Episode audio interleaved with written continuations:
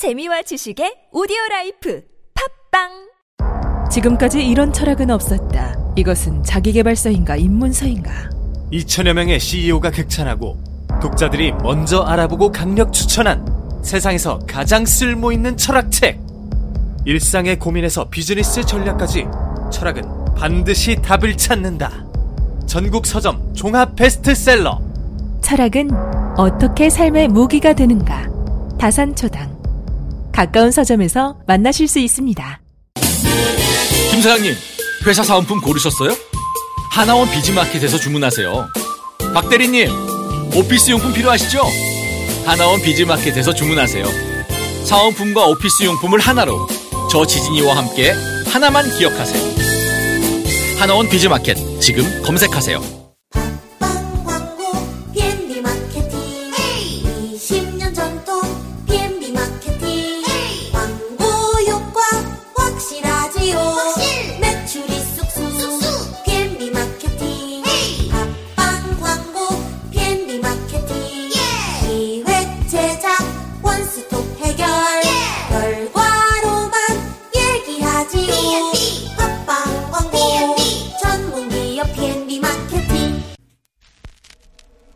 Thank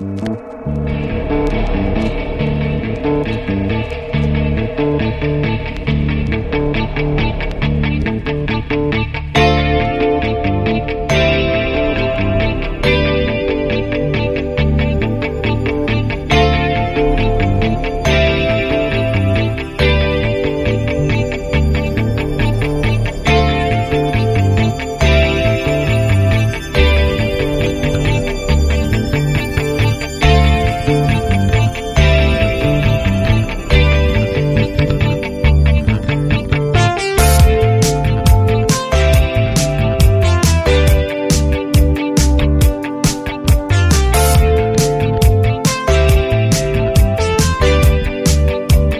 안녕하세요. 김호준입니다.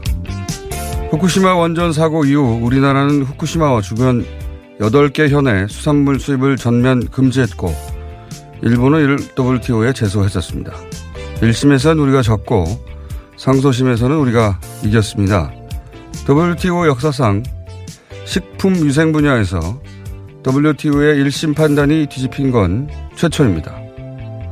한국을 상대로 한 WTO 승소를 기반으로 다른 국가의 수산물 금지 철회도 추진하려던 일본 정부는 당황해서 WTO를 개혁해야 한다느니 떠들고 있습니다만 그러거나 말거나죠. 어떻게 역전승했는가 많은 언론들이 분석합니다. 그런데 저는 이 질문을 바꿔야 한다고 봅니다. 2심을 어떻게 이겼냐가 아니라 1심을 왜 졌는가로. WTO 역사에서 1심이 뒤집힌 적이 없었다는 건 그렇게 1심과 2심의 결론이 달랐던 적이 없었다는 건 2심을 이길 사안이었다면 1심 역시 이길 수 있었다는 소리가 되는 거죠. 그래서 제 의문은 그런 겁니다. 일본은 후쿠시마 수산물을 금지한 20여 개국 중 왜 우리나라만 WTO에 제소했는가? 제소 전에도 이미 소극적이었던 관련 위원회는 왜 일본이 제소를 한 이후 활동을 접었는가? 한마디로 박근혜 정부는 왜 그때 제대로 싸우지 않았던 것인가? 위안부 합의, 전범기업 재판 거래가 우연이 아니었던 것처럼 우연이 아니었던 것인가? 김호준의 궁금증이었습니다.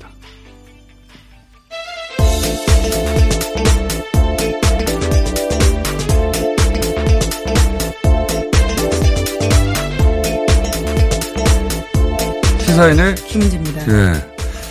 그래서 지난주에 뭐 많은 언론이 다루긴 했는데, 이제 이제 포커스가 다 2심을 어떻게 이길 수 있었던가 여기 맞춰졌는데, 저는 그 질문은 절반의 진실밖에 커버를 하지 못한다고 보는 것이, 어, WTO 역사상 1심, 2심 결론이 항상 같았다는 거잖아요. 그러면 이제 거꾸로 생각하면 2심을 이겼다면 1심도 이겼어야 한다는 소리가 되는 것이고. 네, 그렇게 예. 생각할 수도 있겠네요. 어, 저는 그렇게 생각해야 맞다고 보고, 그 의심이 생기는 거죠. 판결은 작년에 났는데, 1심 판결은 작년 초에 났습니다. 근데 이 제소가 2015년에 시작된 거거든요. 어, 그리고 이제 일본이 그때 20여 개국의 이제 후쿠시마 수산물 수입 규제하는 나라 중에 우리나라만 제소를 했어요. 어, 그 전에 일본이 이런 분쟁에서 우리한테 이긴 적이 없었답니다. 과거에. 그런데도 우리만 제소를 한 건데 우리가 가장 강력한 어, 금지 국가여서 우리부터 풀려고 했다라고 해석도 하긴 하는데 거꾸로 우리한테 한 번도 이긴 적이 없는데 우리한테 또 지면 어떻게 하려고 다른 나라는 어떻게 풀려고 제소를 했을까 이렇게 질문을 할 수 있는 거고요. 그 당시 이제 방선원 안전관리위원회인가요? 이런 위원회가 어, 만들어져서 보고서를 만들기 위해서 이제 후쿠시마 가서 어, 샘플 수산물 가져오고 그랬는데 그때 샘플도 몇 개 안 가져왔어요. 그래서 그때도 비판을 받았는데 이 위원회가 정작 제소가 되고 난 이후에는 제 보고서를 안 만들고 활동을 멈춥니다. 그래서 그때도 비판이 있었어요. 네, 의지가 없는 게 아니냐라는 건데요. 네. 방금 말씀 듣고 저도 기사 찾아보니까 그런 게 있더라고요. 그러니까 정부가 초창기에 별다른 대책을 보이지 않았고 그래서 초기에 제대로 못했기 때문에 손쓰기가 쉽지 않다라는 비판의 기사가 있습니다. 그 실제 1심의 패소 이유 중에도 보면 어, 수입 금지를 했는데 그러면 계속해서 그 위험성을 모니터링 해야 되는데 왜 안 했느냐. 이게 패소 이유 중에 하나예요. 그러니까 보고서를 작성해서 내지 않고 왜 중단했느냐 이런 걸 문제 삼았거든요. 왜냐하면 수산물이 실제로는 문제가 없, 없으니까 안 한 거 아니냐. 그래서 1심에서 졌다. 그 페인의 분석 중에 하나인데 어 그리고 그때를 되돌아보면 그 당시에 정홍원 국무총리가 일본 수산물 괴담을 단속한다고 했었어요. 정반대의 조치죠, 사실은. 그러게요. 우리한테 필요했던 예. 것과는. 어, 이게 이제 그, 그때 일, 그 위안부 합의나 전문 기업에 대한 재판 거래나 이런 게 우연히 아니었다고 밝혀진 것처럼 지금 되돌아보면 이상했다. 일본이 무슨 자신감으로 그렇게 했나라는 생각이 네. 들게 되는데요. 어, 그런 질문도 그렇게 해야 된다고 저는 생각이 들고. 자, 요 얘기는 저희가 오늘, 어, 3부에 잠시 다뤄보겠습니다. 첫 번째 뉴스는요? 네, 주말 사이에 북미 관계 관련된 소식이 꽤 많이 나왔는데요. 김정은 북한 국무위원장은 미국이 제3체 부- 북미 정상회담을 하자고 한다면 한 번은 더 해볼 용의가 있다 이렇게 밝혔습니다. 북한의 최고인문회의 14기 1차 회의 둘째 날 12일 시정연설에서 한 말인데요. 김 위원장은 올해 말까지는 미국의 용단을 기다려 볼 것이다 라고요. 시한도 설정했습니다. 이에 대해서 트럼프 미국 대통령은 자신의 트위터에다가 화답을 했는데요. 3차 정상회담이 좋을 것이라는 데 동의한다 라면서 김정은과는 개인적인 관계가 매우 좋다라는 말에도 동의한다고 말했습니다. 요 해석은 저희가 잠시 후 정세현 전 장관 모시고 할 텐데, 어, 여기서 제가 주목한 대목은, 어, 김정은 위원장이 제재 해제 때문에 목이 말라서 집착하지 않겠다. 예, 그런 발언도 있습니다. 예, 이게 이제 하노이의 실패를 분석하고 그러면서 어 미국이 제재를 계속하면 어 북한 경제가 어려워서 어쩔 수 없이 협상에 나올 것이라는 인상을 준 게 아닐까. 그게 오히려 어 미국이 저렇게 세게 나오게 하는 요인이 요인으로 작용한 거 아닐까. 뭐 이런 내부 분석하에 어 제재 때문에 우리가 협상에 그런 식으로 미국이 원하는 대로 응할 일은 없다는 거를 말한 것 같고요.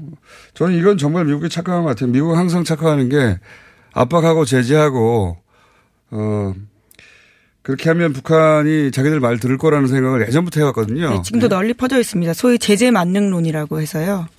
이거는 어, 미국이 정말 잘못 생각하는 것 같은데 요 관련 해설은 저희가 잠시 후 정세훈 장관 모시고 하겠습니다. 자 다음은요. 네, 문재인 대통령도 오늘 한미 정상회담과 김정은 위원장 연설에 대한 생각을 밝힐 예정인데요. 청와대 고위 관계자가 어제 기자들과 만나서 한 말입니다. 이 관계자는 대북 특사 가능성에 대해서도 아마 그 이슈를 포함해서 대통령의 언급이 있지 않을까 생각한다라고 말했습니다. 이것도 정세현 전 장관에게 물어보는 걸로. 자 다음은요. 네, 내일이면 세월호 참사가 일어난 지 5년째 되는 날인데요. 유가족과 시민사회 단체들은 오늘 세월호 탈출을 지시하지 않은 박근혜 전 대통령과 진실을 은폐한 의혹이 있다라고 보이는 황교안 당시 법무부 장관 등 17명의 실명을 공개할 예정입니다. 뿐만 아니라 이들에 대한 재수사와 처벌도 요구하기로 했는데요. 당시 정부의 핵심 책임자들에 대한 공소시효가 끝나가기 때문에 이들에 대한 조사와 처벌이 이뤄지지도 못할 수 있다라는 우려 때문입니다. 여기서 이제 황교안 대표, 당시 법무부 장관 이름이 왜 등장하느냐, 어, 이렇게 궁금해하실 분도 있을 텐데, 지금까지 세월호 관련해서 처벌받은, 어, 정부, 예, 관계자. 그러니까 그거 공무원이라고 공무원은. 예. 해경 1, 2, 3정 제일 먼저 도착했던 다들 기억하시는 그 배죠. 그 정장 밖, 밖에 없거든요. 근데 이제 그 당시 광주지검이었습니다. 광주지검에서 어, 이 1, 2, 3 정장을 업무상 과실치사로 구속영장을 청구하겠다는 계획을 가지고 있고 그걸 보고를 하자. 어, 당시 이제 검찰 쪽에서 어, 그건 안 된다. 네, 못하게 막았다라는 예, 못하고 거죠. 네. 막았다. 근데 이제 광주지검이 이게 2014년이니까요. 그 당시 분위기에서 아니 이 사람 하나도 처벌 못하는 게 말이 되냐 굉장히 세게 나왔어요. 그래서 체포도 했는데 어 근데 그 지시가 과실치사는 꼭 빼야 된다라고 계속 압박이 왔다고 그때도 얘기를 했었고 어 이게 논란이 됐었죠. 근데 이제 검찰 쪽에서는 그 지시는 법무부 쪽에서 온 것이다. 네, 그렇습니다. 저희 뉴스공장에서도 전해드린 바가 그렇죠. 있는데요. 법무부 당시 장관이 이제 어 황교안 법무부 장관이었기 때문에 어 이거 관련해서는 아마 앞으로 계속 어 뉴스가 되고 쟁점이 될 거라고 봅니다. 이제 물론 황교안 장관 쪽에서는 예전부터 그런 지시를 한 적이 없다고 부인하고 있었고 어 검찰에서는 그럼 우리가 했단 말이냐 뭐 이런 얘기가 오가고 기- 관련 기사도 몇 개 있었는데 이 수면에 잠재해 있는 큰 이슈 중에 하나죠. 예. 예, 당시 광주에 있던 수사팀에서는 분명히 외압받았다는 증언들이 일관되게 하고 있거든요. 이 부분들에 그렇죠. 대해서는요, 오랫동안 나온 이야기입니다. 당시 검찰총장이 직접 했거나 아니면 검찰로 하여금 그런 판단, 그런 지시를 하도록 법무부에서 했거나 둘 중 하나겠죠. 예. 자, 다음 뉴스는요. 네, 이명박 전 대통령 재판도 지난주 금요일에 있었습니다. 다스의 전직 사장이 증인으로 나왔는데요. 김성우 전 다스 사장은 다스는 이명박 전 대통령 것이다라고 증언했습니다. 이전 대통령이 비자금 조성을 위한 다스의 분식회계를 지시했다 이런 이야기도 했고요. BBK에 대한 이야기도 했습니다. 김 전 사장은 BBK에 다스가 거액을 투자한 데는 이명박 전 대통- 대통령의 지시가 있었다 이렇게 증언했습니다. 어, 김명박 전 대통령이 이제 나와서 그 3심 결론 날 때까지 대법원 판결 날 때까지 안 들어가시는 게 목표인 것 같은데 그러기 쉽지 않을 것 같습니다. 네, 증인들이 하나같이 예, 불리한 증언들을 내놓고 있어요. 네, 예. 뿐만 아니라 권승호 전 다스 전무도요. 이명박 전 대통령 지시에 따라서 비자금을 조성했고 매년 이 전 대통령에게 보고했다 이렇게 증언했습니다. 자, 어, 이렇게 되면 이제 이명박 전 대통령은 아프실 예정이 될것 같아요. 자, 다음 뉴스로 넘어갈게요. 예, 지난 주말 동안에 소위 김학의 동영상이라고 하는 실검이 계속해서 포털 사이트에 있었는데요. 예. 지난주 금요일 YTN이 소위 김학의 전 차관의 별장 성범죄 의혹을 불거지게 한 동영상 원본을 입수했다면서 보도했습니다. 이에 대해서 김 전 차관은 즉시 법적 조치 취할 예정이라면서요. 강하게 반발했습니다. 사실이 아니라는 주장입니다. 네, 이건 잘 일반인들이 이해가 안 갈 텐데 이게 디지털 정보잖아요. 그래서 그 무결성, 동일성 뭐 이런 게 입증이 돼야 된다고 하는 어 법정에서 다투게 되는 쟁점들이 있어요. 그 쟁점들의 관점에서 문제 제기를 한 거거든요. CD가 원본이 아니고 동일성이 증명되지 않았, 않았고 무결성도 입증되지 않았다 뭐 이런 얘기거든요. 별로 안 네. 중요하죠. 일반인들한테는. 국가수에서도 제대로 나온 바가 없다라고 하는 건데요. 경찰 쪽 이야기는 앞선 것들은 다 복사본들은 국가수 같지만 이거는 너무나 선명했기 때문에 가지 않았다라는 이야기를 하고 있습니다. 그러니까 법적인 관점에서 이 보도가 더 이상 나오지 않도록 하려고 하는 주장입니다. 네. 근데 별 효과는 없을 것 같습니다. 자, 다음 뉴스는요. 네, 일본 정부가 G20 정상회의에서 한일 정상회담을 추진하지 않겠다라는 방침이라고 일본 언론이 보도했는데요. 이에 대해서 일본이 국내 정치에 잇따른 실책으로 인한 비판 여론을 소위 한국 때리기로 덮으려고 한다라는 해석이 나오고 있습니다. 앞서 말씀하셨던 WTO 분쟁에서 졌던 것뿐만 아니라요. 아베 총리의 고위 관료들이 잇따른 하고 있고 게다가 다가오는 보궐선거에서도 패배가 예상되기 때문에 아베가 정치적으로 몰렸다라는 평가가 나오고 있습니다. 이게 이제 일본이 WTO에 왜 이렇게 민감하게 반응하냐면 일본 정부의 현재 키워드는 부흥입니다. 부흥. 어, 올림픽의 키워드도 부흥이고 어, 일본이 전체적으로 침체돼 있거든요. 그래서 부흥의 키워드를 내걸었는데 어, W 그게 이제 그 당시 일본 지진으로부터 안전한 부흥 완전한 회복을 말하는 건데 거기에 상징적인 이제 후쿠시마 이 수산물 같은 경우에 폐소를 하는 바람에 그러니까 후쿠시마를 우리한테 그 금지 조치한 걸 이겨서 이제 다 풀렸다 모든 게 끝났다고 선언하려고 그랬거든요. 여전히 위험하다라는 인상을 예. 주는 거죠. 근데 끝나기는커녕 이제 패소함으로 해서 어 계획이 완전히 틀어진 거죠. 그러면서 한국 대리기를 하고 있는 것이고, 근데 이제 북한 대신 어 한국 대리기를 한 지 꽤 됐습니다. 예, 요건 저희가 예, 따로 한번 초계기 사건도 저희가 말씀드린 바가 있는데요. 그때 네. 실제적으로 효과를 봐서요. 아베 총리의 지지율이 올라간 바가 있습니다.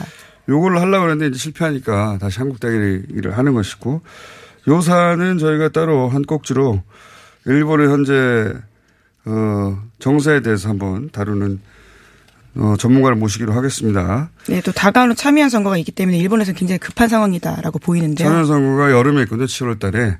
그리고 보궐선도 곧 있고. 그러니까 이상한 일이 벌어지면 그 나라에서 항상 들여다봐야 될 것은 선거가 있나? 이렇게 들여다보면 대략 이해가 되는 상황이 됩니다. 다른 나라 다 마찬가지예요. 우리나라도 마찬가지고. 오늘 여기까지 하겠습니다. 시사인의 김은지였습니다. 감사합니다.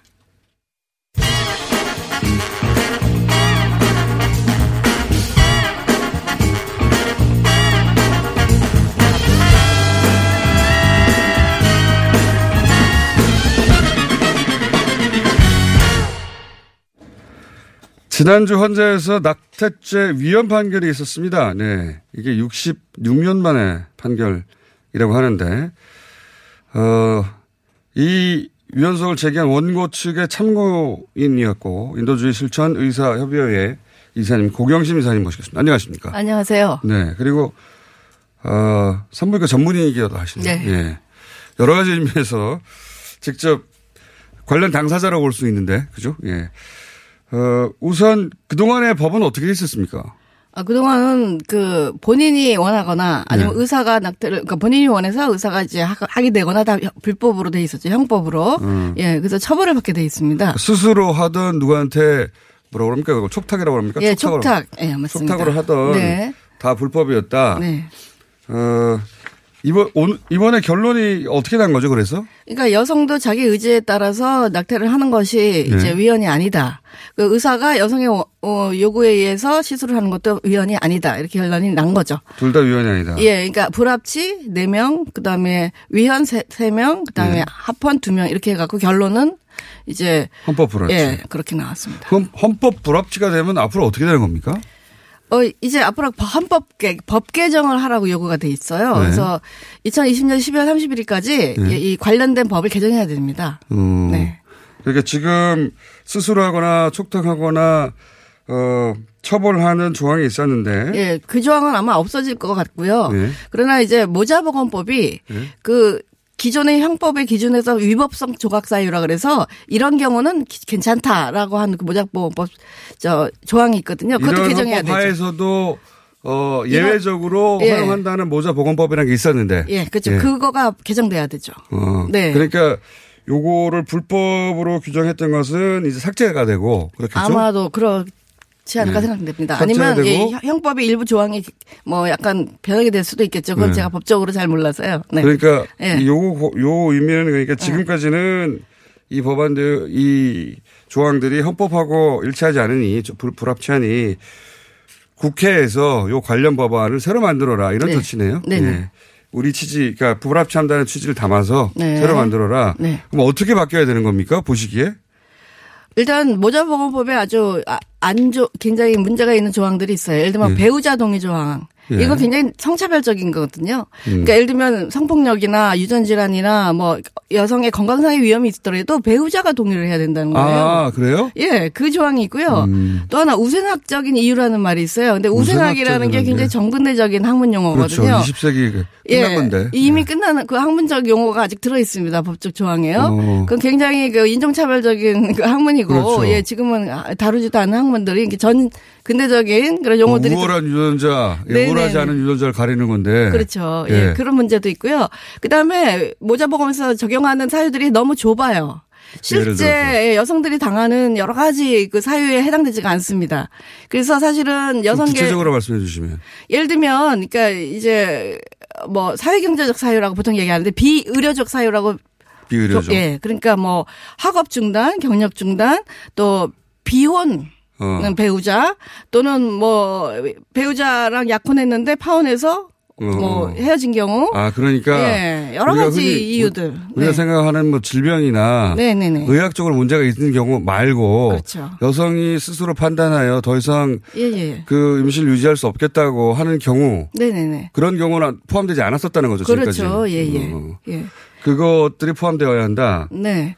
그 여성의 요청에 의한 그 절실한 이유들이 있는데 네. 지금까지 그런 절실한 이유들이 전혀 무시되고 있고 여성의 목소리가 전달되지 않았었던 거거든요. 음. 근데 사실 생명이 주- 중요하다고 하지만 그 생명이 잘 자랄 수 있는 환경이 마련되지 않은 상태에서 여성에게 과도한 책임을 음. 부과하는 거는 어 굉장히 과중하다. 이제 이런 저기 그 입장에서는 이게 굉장히 앞서 나간 거죠. 그러니까 생명이 예. 중앙 어, 중하다고 말은 하지만 그 여성은 생명- 뭐 사회경제로 준비가 전혀 안 됐는데 예, 생명이 진공 상태에서 자라는 건 아니잖아요. 그러니까요. 예. 그런 준비를 어, 시켜주거나 혹은 대신해 줄 것도 아니면서 네. 그 책임을 다 여성 개인에게 다 떠넘긴다. 예, 그동안은 그- 그랬죠. 예. 사실이죠. 예. 그러면 그 지금은 그, 그 낙태를 허용하는 기간이 22주인가 그렇죠. 예. 그러니까- 지금까지는 아니요, 아니요. 아닙니까? 모자방법에서는 24주였습니다. 24주. 근데 네. 이번 위원 판결에 이제 재판관 의견 중에는 22주 이렇게 나왔는데요. 22주의 기준은 세계보건기구에서 정하는 그, 그 중절의 그 기준 예. 임신 주수에 그 따른 것입니다. 아 세계보건기구가 그 기간을 예, 정하고 22주. 있습니까? 예, 예. 그런데 이제 22주를 할지라도 22주가 넘어서 불가피한 경우. 그러니까 네. 예를 들어 의료적인 이유 있잖아요. 여성의 건강과 생명, 에 중대한 위험이 있다 할지는 그럴 때는 22주가 넘어도 그 적용이 음. 될수 있고요. 그렇겠죠. 예. 근데 일반적으로 이제 그 22주 제한을 두는 이유는 이제 태아의 생존 가능성 때문에 예. 이제 그런 제한을 두고 있는 겁니다. 예. 이게 2020년 12월 31일까지 그러니까 내년 말이죠. 네. 까지 법을 개정하라고 한다면 결국 이게 아마도 다른 나라도 그런데 지금은 당장 모르겠는데 이게 이제 선거 기간이 되면 어 진보 보수의 큰 쟁점이 될 수도 있고 또 종교계에서도 그죠 이 문제를 들고 나올 수도 네. 있는데 지금은 이제 어 위원 헌법 불합치 이제 법적인 판결만 난 상태고 실제적으로 쟁점이 크게 사회적으로 되지는 않고 있는데 네. 그렇죠. 내년 되면 아주 크게 될 수도 있겠습니다. 예, 이제 구체적으로 이제 개정되는 법 조항에 네. 어떤 것들이 들어갈 것이냐, 그 임신 주수를 어떤 식으로 할 것이냐, 여성의 요청에 따라 할 것이냐, 아니면 사회 경제적 이유를 넣을 것이냐, 뭐 이런 여러 가지 이제 구체적으로 어, 이슈가 되는 조항들이 생길 것 같습니다. 그렇겠죠. 예, 예. 예. 그래서 이제 뭐, 어디까지 허용할 것이고요. 네네. 예. 예, 예. 그래서 어떤 조건에서 할 것이냐, 그리고 뭐, 일부 의사들에서는 이제 진료 거부권을 달라 뭐 이런 얘기도 나오고 있는데 그게 무슨 말이냐면 무슨 의사들조차도 이제 자신의 양심과 생명에 따라 수술을 할 수 없다는 분이 계시거든요. 아, 그렇죠. 본인의 예. 종교적 사유도 있을 수 예. 있고, 그죠? 그럴 때는 진료 거부권이란 말이 적절치가 않고요. 네. 진료 중에 설명 의무도 진료 서비 의료 서비스 중에 하나거든요. 네. 그러니까 이 의료 서비스를 제공함에 있어서 여러 가지 성모나 저, 성, 그러니까 이제 설명이나 정보를 주는 의무는 있어요. 의사라 네. 할지라도 그러나 어 내가 뭐 기회가 없거나 훈련이 안 돼서 해본 적이 없어서 못해서 네.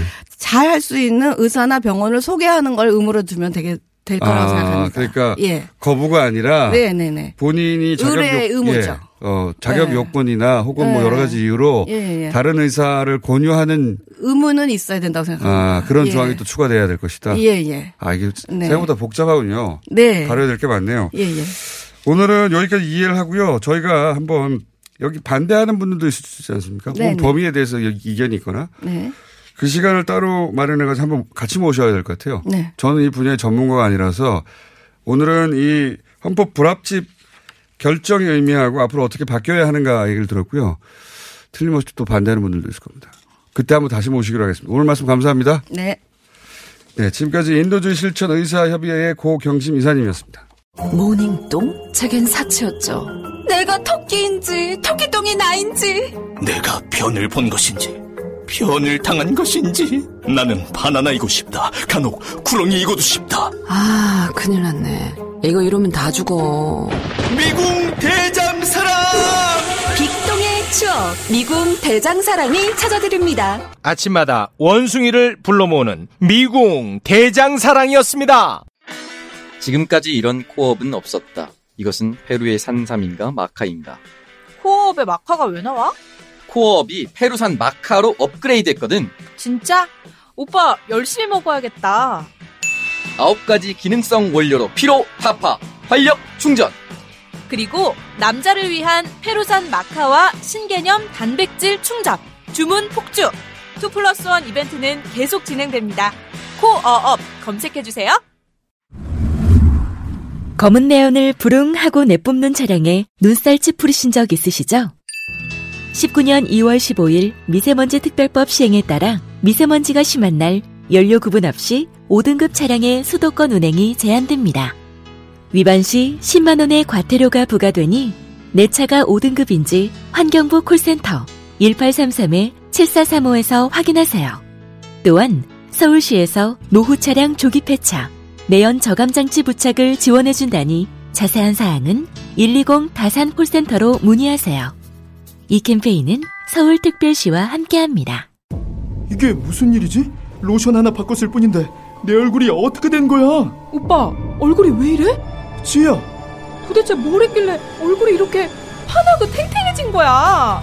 헤이브로 맨즈 브라운 올인원으로 로션 하나만 바꿨는데 얼굴이 엄청 환해지고 피부결도 좋아졌어. 잠깐 그거 이름이 뭐라고? 로션 하나로 내 얼굴에 환한 마법이 시작된다. 헤이브로 맨즈 브라운 올인원 로션. 지금 포털에서 헤이브로를 검색하세요.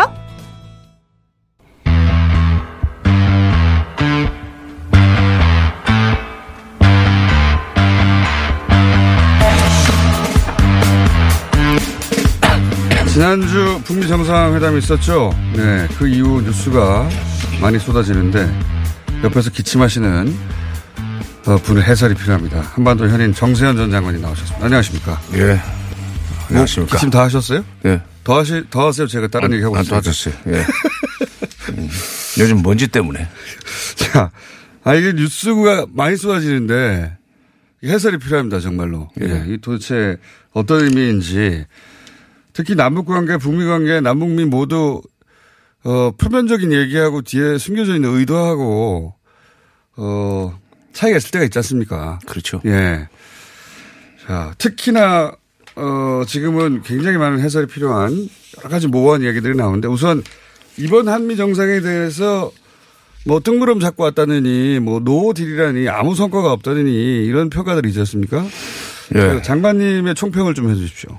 예, 사실 노딜이라는, 노딜이라는 그 단어는 제가 지난 10일 날 아침에 다른 방송에서 예. 어, 얘기를 하긴 했어요. 근데 그때 분명히 제가 그랬습니다.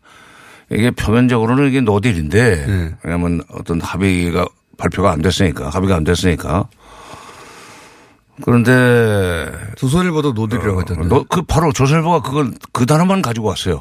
아. 그 다음에 문장은 빼버리고. 그 다음에 문장이 뭡니까? 뭐라면 뭐냐면 지금 대통령이 어, 이번에 방, 방미를 해서 무기를 많이 사줬다고 트럼프 대통령이 지금 자랑 비슷하게 얘기를 했는데. 첫 마디에 그 자랑부터 네, 시작했죠. 그렇죠.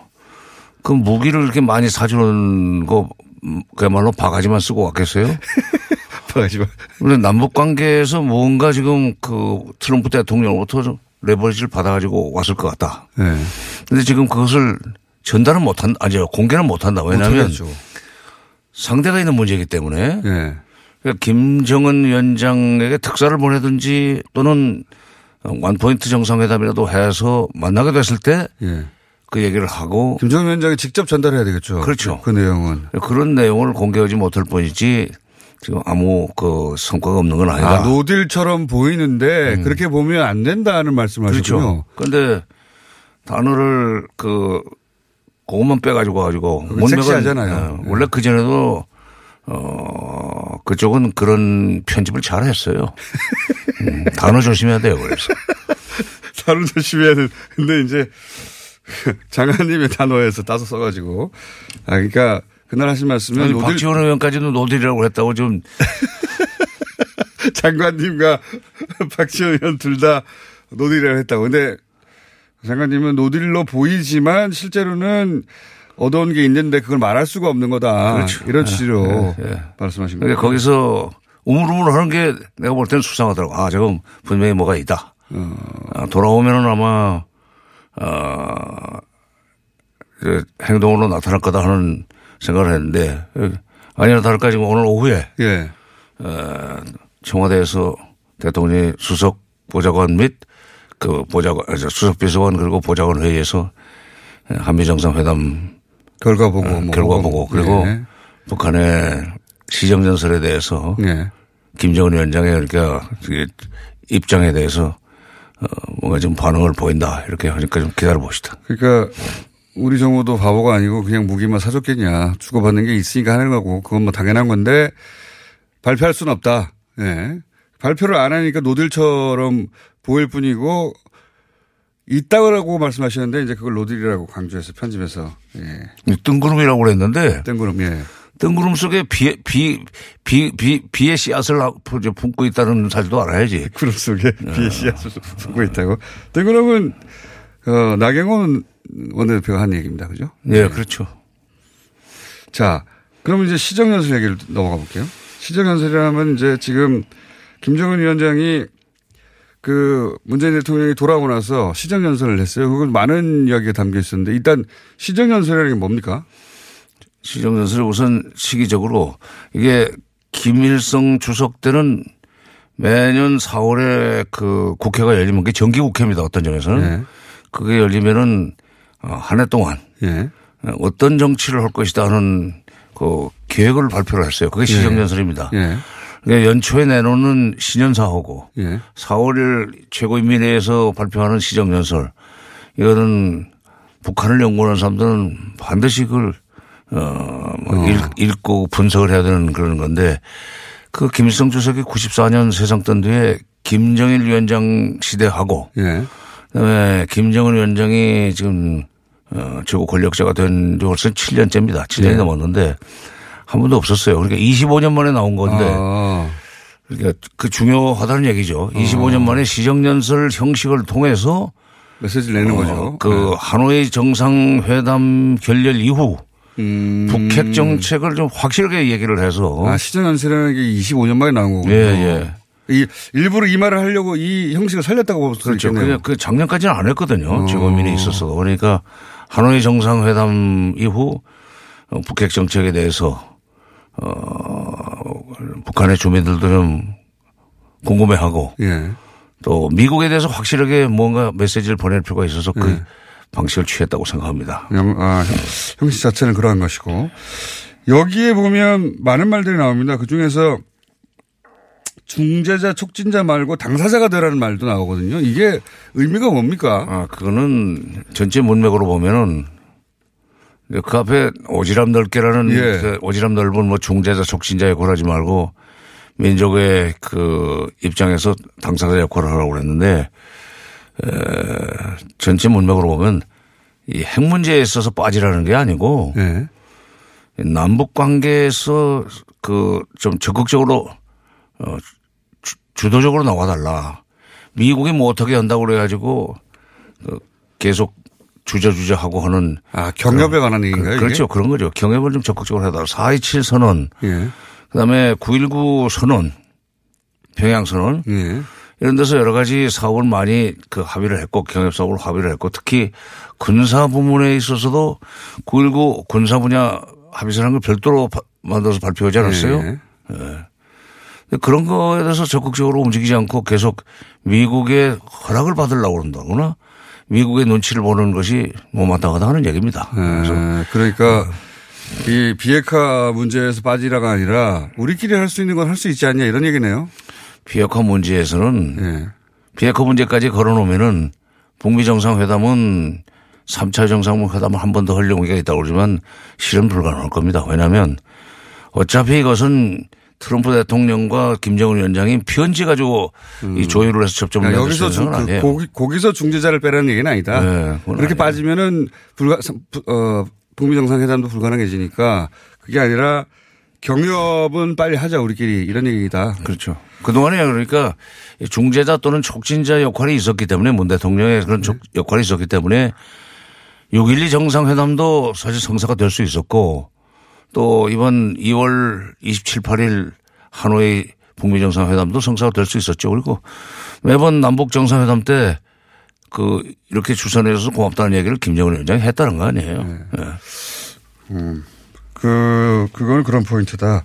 알겠습니다. 근데 북한도 그런 점은 있는 것 같습니다. 그러니까 우리하고 북한하고 외교 방식은 완전히 다르고 오랫동안 외교 환경도 다르다 보니까 우리가 그러고 싶어서가 아니라 미국이 미국 가서 이 얘기 하고 나서 할 수밖에 없는 환경이 된 이해가 좀 부족한 부분도 있- 있긴 있는 것 같습니다. 그죠? 그렇죠. 그러니까 그뭐 굳이 뭐 우리가 동맹이어서가 아니라 예.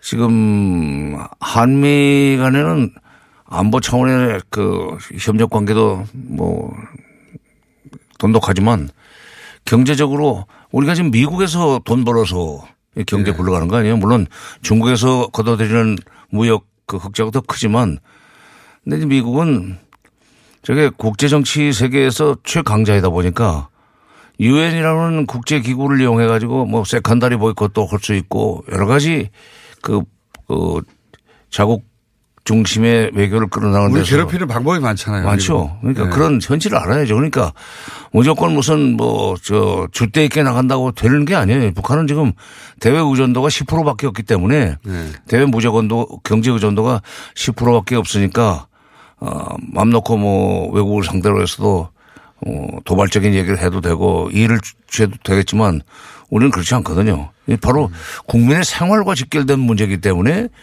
미국과 어느 정도 조율이 돼야만 움직일 수 있는 게 우리 현실입니다. 이게 자존심이 없어서만은 아닌데. 아, 그렇죠. 예. 그런 환경 속에 있지 않다 보니까. 그걸 그렇게 몰아가죠, 북쪽은. 네. 그래가지고, 어, 그, 자존심을 자극을 하면은, 뭐좀 되지 않나 하는 생각을 가지고 있는 모양인데 그런 것은 착각입니다. 어, 그거는 북한의 착각이라면 미국의 착각도 있습니다. 이게 그 착각에 대해서 한마디 한 것 같은데 올해 어 연말까지 하겠다 혹은 뭐 대북 제재 어 빨리 풀어달라고 우리가 뭐 급하게 나서지 않겠다 그런 취지의 내용이 있지 않습니까? 그 얘기는 미국이 북한을 압박하면 우리가 어 경제가 어려워서 굴복하고 나올 줄 아느냐 이런 얘기 아니겠습니까? 그렇죠. 북한 입장에서. 미국에는 제, 저, 북핵 협상 무용론. 네. 북한하고는 핵 협상 해봐야 소용없다. 결국은 이리저리 피해서 나중에는, 어, 비핵화 못 시키고 만다하는 그, 무용론자들이 있고 또 하나는 그 사람들하고 또, 어, 저기, 제재 만능론. 그러니까 네. 제재밖에 협상, 협상으로는 안 되고 제재밖에 해결책이 없다. 말로 할 게 아니라 옥죄야 된다. 예. 그런 제재 만능론이 좀 와싱턴의 전반적인 기류예요. 그러니까 그, 그 와싱턴 주변에 있는 어, 엘마 싱크탱크 그 사람들이 이제 그런 생각을 가지고 있고 또 관료들도 그런 생각이고 그런데 그건 어디서 그런 제재 만능론이 나오냐면 이건 최강자이기 때문에 네. 어, 압박을 하고 제재를 하면 결국 그 상대국 돼. 특히 약소국은 우리말을 듣게 되어 있다는 일종의 우월의식이라고 그럴까 예, 그런 게 좀 깔려 있습니다. 다른 나라들은 그런 나라들이 많이 있었으니까요. 예. 쿠바는 실패했지만. 근데 네. 압박과 제재로 문제 해결하지 못했던 게 바로 월남 전쟁입니다. 어. 북부 월남을 초토화 시켜버리지 않았어요. 예. 북폭을 엄청나게 가지고. 그런데 손 안 들었거든. 예. 결국은 오히려 어 미국이 나중에 손 털고 나올 수밖에 없었잖아요. 70년대 초에. 그러니까 그렇게 실패를 해놓고도 아직도 미국이 압박과 제재를 가하면은 뭐 북한 정도는 손들게 됐다는 그 제재 만능론을 믿고 있는 사람도 있기 때문에 걱정인데 다만 다행히도 트럼프 대통령이 그런 그 볼턴 이하의 그 제재 만능론자들의 말을 듣지 않고 지난번 2월 28일 날은 그쪽 말을 좀 들었는데 그 이후에 에, 생각을 좀 바꾼 것 같아요. 그래서 그 문 대통령을 부랴부랴 어, 초청을 해서 이번에 뭔가 지금 쥐어준 것 같은데 그게 바로 문 대통령이 그 했던 그 아니 문 대통령이 아니라 트럼프 대통령이 했던 말 중에 우리가 좀 새겨들 필요가 있는 대목이 있습니다. 이게 빅딜은 해야 되는데 이게 small deal을 여러 개를 합칠 수도 있다. 예.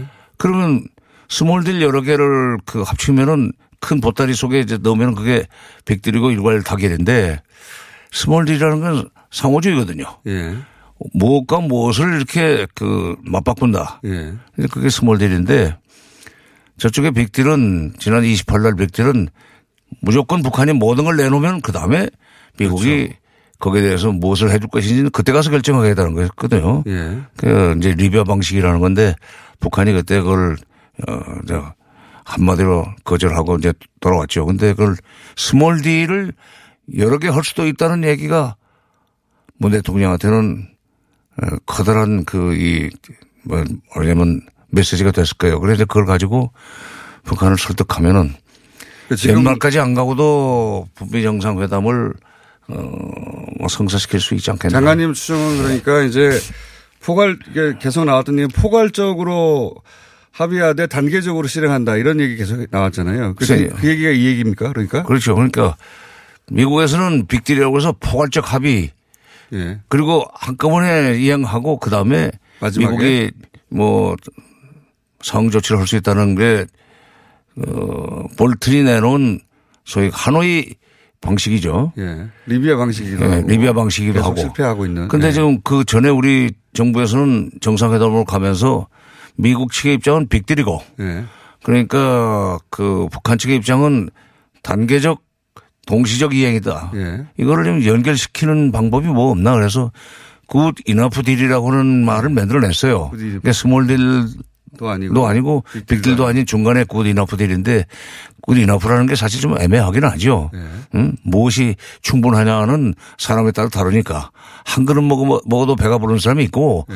세 그릇 먹어도 그 아직 지금 양이 덜 찬 사람이 있듯이 북한의 입장에서 볼 때 굿 이너프와 미국의 입장에서 볼 때 good enough는 다르지만 어쨌건 이번에 그걸 설득을 해, 그걸로 설득을 해서 트럼프 대통령으로부터 small deal을 여러 개 합칠 수 있다는 데까지 이 시간으로 받아온 게 아니라 끌어냈다는 건 예. 그런 점에서는 어그 말에 힌트가 있다고 보시는 그렇죠. 거군요. 음. 그리고 그게 어제 문 대통령과 김정은 위원장의 음, 정상회담 가능성 또는 그 전에 뭐 특사 파견 이걸 가능케 하는 원인이라고 생각합니다. 그럼 김정은 위원장 연말까지는 한 번은 더 할 용의가 있다. 이거는 무슨 왜 연말이라고 말하고 한 번이라고 말하는 겁니까? 아, 그거는 예. 거기 그 앞에 보면은 그 제재 해제 요구에 목말라 하지 않겠다는 얘기를 그렇죠. 했어요. 예. 그러니까 어 우리가 그렇게 제재 해제 요구 제재 해제를 끌어내기 위해서 뭐 어, 미국 측이 요구하는 소위 미국식 계산법이죠. 그런 식으로는 협상 않겠다. 그러니까 생각을 바꿔가지고 우리와 자기네와 북한과 미국이 공유할 수 있는 접근법을 어, 택했다는 것이 확인이 되면은 한 번쯤 더 할 수 있다 그러는데 그건 한 번만 더 했다는 얘기는 아니에요. 얘기가 잘 되면은 또 한 번 할 수도 있죠. 그러니까 연말이라는 것은 공유할 수 있는 방법론이라는 표현을 썼습니다. 예, 그러니까 네. 연말까지 하는 얘기는 시간을 줄 테니까 미국이 그때까지 예, 생각을 좀 고쳐라. 예, 그런 얘기고. 꼭 연말이라는 게 의미가 있는 아, 건 그건 아니죠. 아니죠. 그건 예. 아니고 우리는 아쉽지 않다. 예. 조급하지 않다. 아, 트럼프 대통령이 서두르지 않겠다고 하는 그 화법하고 똑같은 방식의 화법을 쓴 근데. 이제 서- 서- 서두르지 않겠다고는 얘기를 했는데 연말이 되면 트럼프 대통령이 다급해집니다. 음.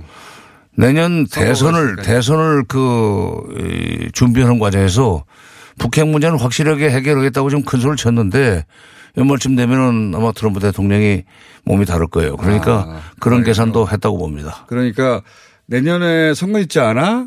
근데 우리 내년에는 응하지 않을 거야. 이런 얘기네요. 예. 올해 안에 하는 걸 좋을 걸 이런 얘기군요. 말하자면. 어, 선거에 써먹으려면 올해 안에 해라. 아니 우리 속담에 뛰는 놈이 뭐 나는 놈이 있다고 그랬는데 이게 머리 싸움이 보통이 아니에요. 아, 이런 말이군요. 그러니까 내년에 선거 있을 텐데 올해 하지 이런 말이군요. 그냥. 그렇죠. 예.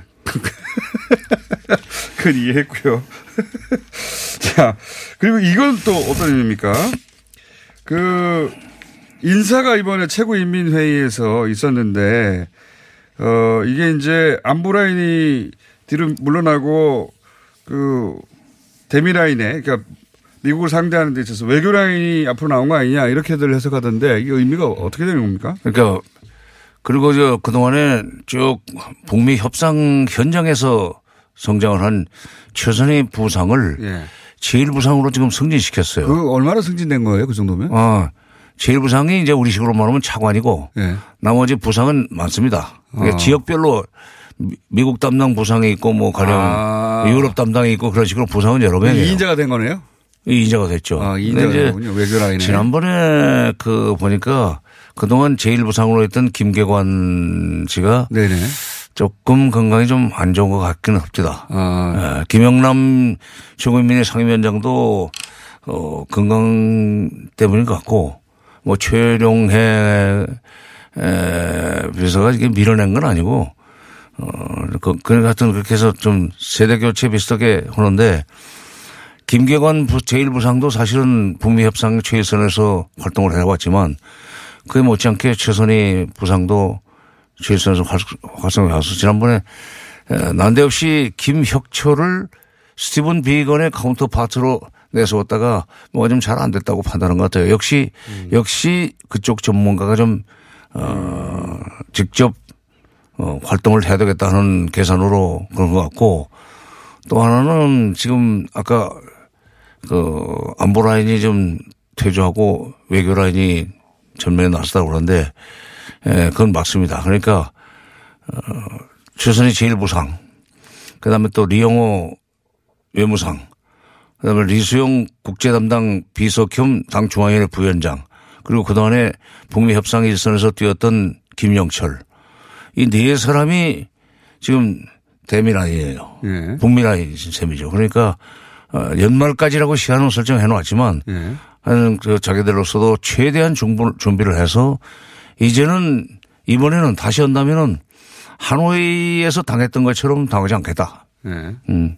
그러면은 하노이에서 실패했던 게 북한 쪽에서 정보 분석을 하고 정세 판단을 하는 라인들이 제대로 못했다고 생각하는 거 아니, 아닙니까? 예. 그죠? 그런데 이제 그, 어, 뭐, 한쪽에서는 이제 뭐 처벌이 있을 거다. 예. 인사조치가 있을 거다 하는 얘기를 했었는데 그런 전망들이 나왔었는데 저는 그때 여기서인지 다른 데서 그 얘기를 했어요. 근데 저쪽에 인적 자원이 그렇게 많지가 않아요. 아, 처벌하지는 않을 아, 것이고. 근데 인적 자원이 많지 않기 때문에 그 몇 사람을 이렇게 걷어내면은 할 이럴 사람이 사람이 없습니다. 그 정도 흘러낸 사람이 없다는 아. 그럼요. 예. 그렇게 걷어낼 수는 없다.